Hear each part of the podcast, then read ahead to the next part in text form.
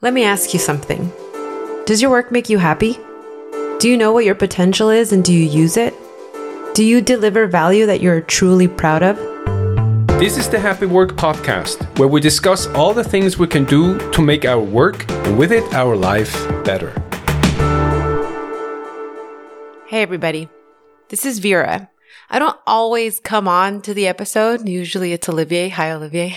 Hello. But, but I do come on when I have a question because, you know, I gather a lot of feedback from people and their questions that they ask. And I'm like, Olivier, we need to address this question. Yeah, I need, I need that sometimes, right? Yeah. Or I get lost in my own Yes. train of thoughts. And it's mostly me just also being very curious because I certainly don't have all of, I, I haven't reached a level where I'm like so clear all the time. So one of those things that I brought up recently was, you know, sometimes you wake up in the morning and you're riddled with anxiety. And you once said something to me, which we share with a lot of the clients. You need to calm the beast in the morning. You need, you need to calm the Mhm. beast. Explain to me what that means.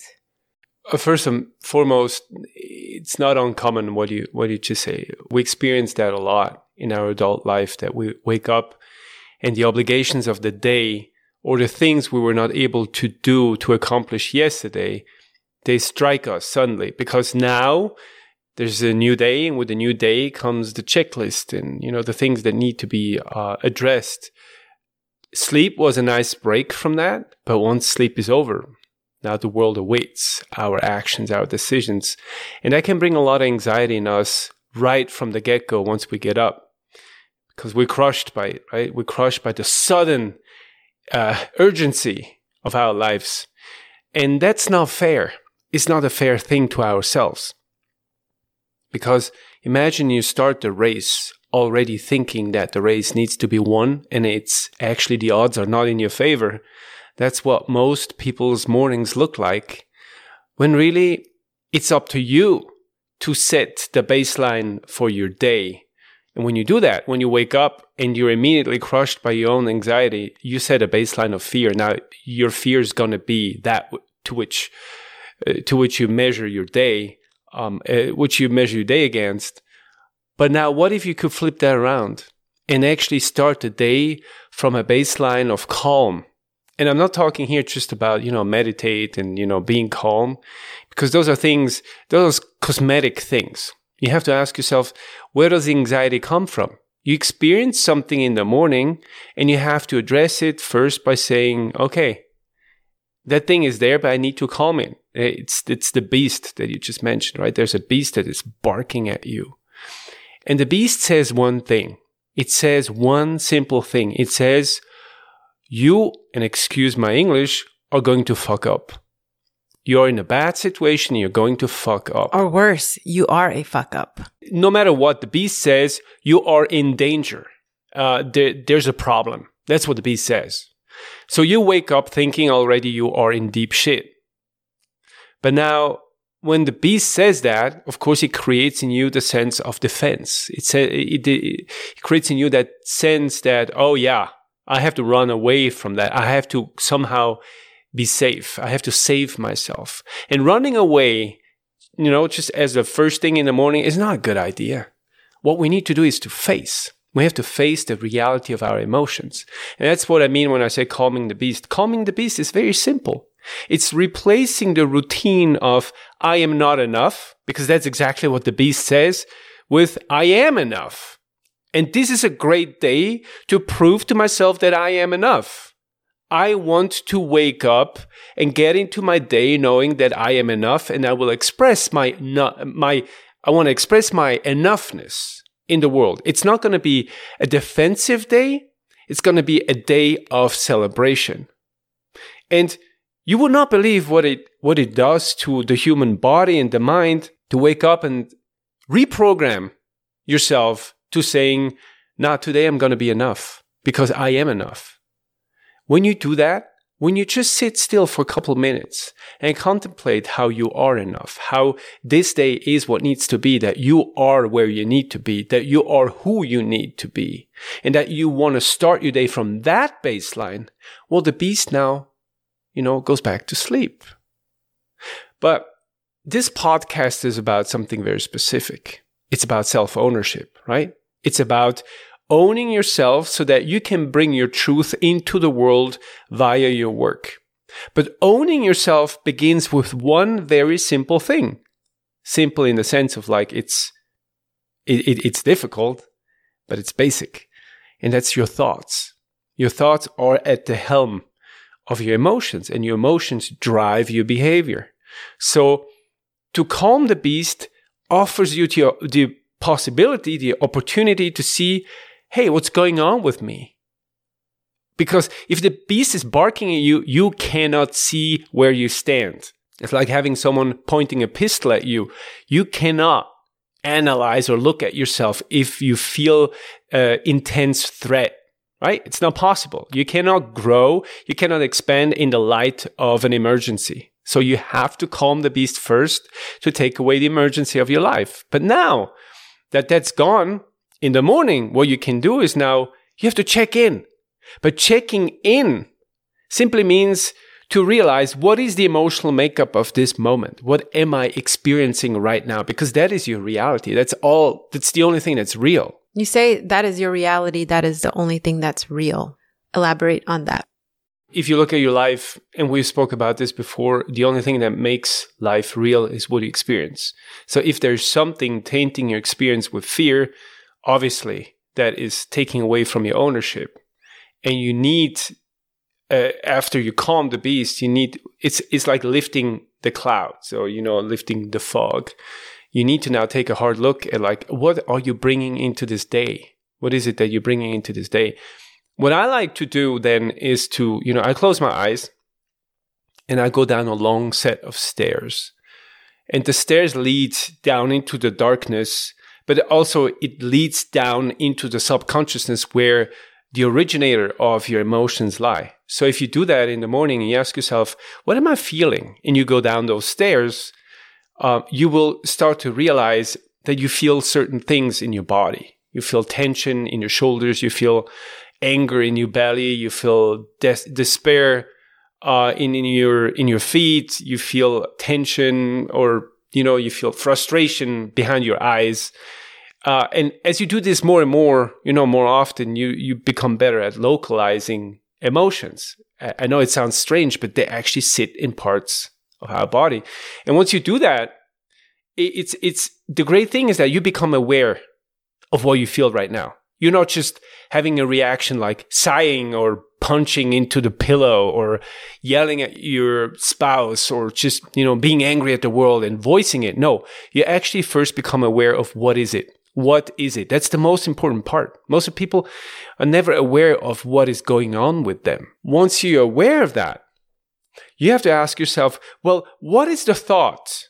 What is the thought that creates that emotion? Right? If you feel frustration, there is something in you that tells you to be frustrated. There is something, there's a line of code that says, this I believe to be true, therefore I will feel frustrated. But you have to identify that thought because once you have that thought, you now know what creates the emotion. And now it's up to you to decide okay, does this require immediate attention, which means an action needs to follow? But in most cases, when we wake up in the morning, it does not require immediate attention. It's just something that lingers inside of us. So what we can do now is we have a choice. We have a choice to say, hmm, do I want to work on this? Or do, do I want to let it go? Now, in most cases, obviously because it's the morning and you have to get going with your day, you will let it go. You will say like, this shall not affect me because this is not supportive of my happiness. So you stow it away, but you know that it's there. And now this is the crucial difference. In most cases, when, when people wake up, they know they're angry and then they carry that anger with them and that anger defines their day. But when they're aware, and they've addressed the cause and have made a conscious decision to stow it away for now, they own that emotion. They own their thoughts. You understand? Yeah. And when you own it, it doesn't own you. Now you are prepared to pull it back out and work on it, uh, on it at a later date, but you know it's there and you know it needs to be addressed. But it's within your circle of control. It's not controlling you. You just flipped the ownership, your emotional ownership and your mental ownership from being owned by frustration to owning the frustration. See, that's an important part. I always say true happiness doesn't mean that you're constantly smiling. I'm, I'm the, the last person, you know, to be one that smiles all the time. But it means that when something happens and you experience something, you own it. You own it. Not owning up to it, you own it. It doesn't own you.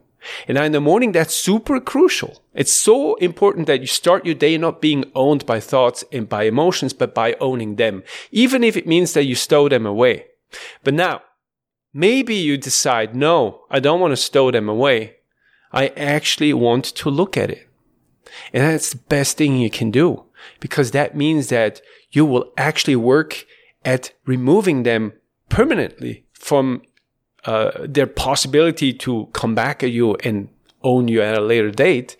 It's when you say, okay, now that I know how I feel or what I feel, and now that I know what the thought is that creates the emotion, I want to know who is the originator? Who's the original owner of that thought? I might own that emotion right now, but who owns the source of the, of the thought? Who owns it? And that's when you go, you know, we talked about this in an earlier episode. That's when you go and realize, oh, there are various people and various concepts within me that wake up at the same time as I do in the morning and start chattering away in my mind. And now, rather than just silencing them for the day, you decide to remove them from your boardroom, right? The boardroom exercise that we, that we did. Your mental boardroom. Yeah, the mental boardroom when you have that time. And I invite every listener, if you're on vacation or on the weekends, when you have a little more time in the morning, do yourself a favor and do that. Clean out the house. No, go check in, declare ownership over your current state, but then go and speak to the real owner of that uh, of that thought and then reclaim your mind so that from then on when you wake up there's no more voices speaking in inside your your mind and creating uh, thoughts and then emotions that will make you uh, feel a certain way. You can now wake up and be in total self ownership. And I know that sounds like a lot, uh, but it's actually not. It's it's these two steps, right? You wake up.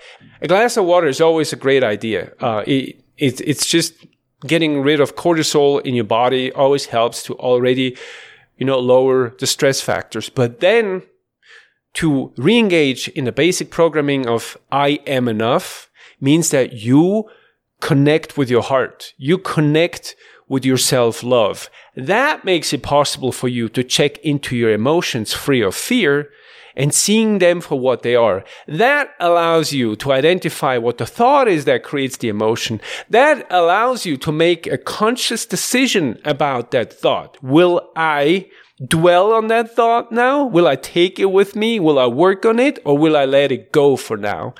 That opens up the possibility for you to work on the source, on the original owner of that thought and clean out house so that over time you start owning your mind. And that is the first step in owning yourself. It's the first step of true happiness without owning your mind. If you carry along all these people that try to speak to you in the morning and already bash you, you know, you take that into your life, into your day, and your day will always happen in the light of these voices and it will dim whatever you do, whatever experience you have will be dimmed just because in the morning you allowed yourself to set a baseline of fear rather than the baseline of self love, of being enough. And in the evening, when you go to bed, you do the opposite.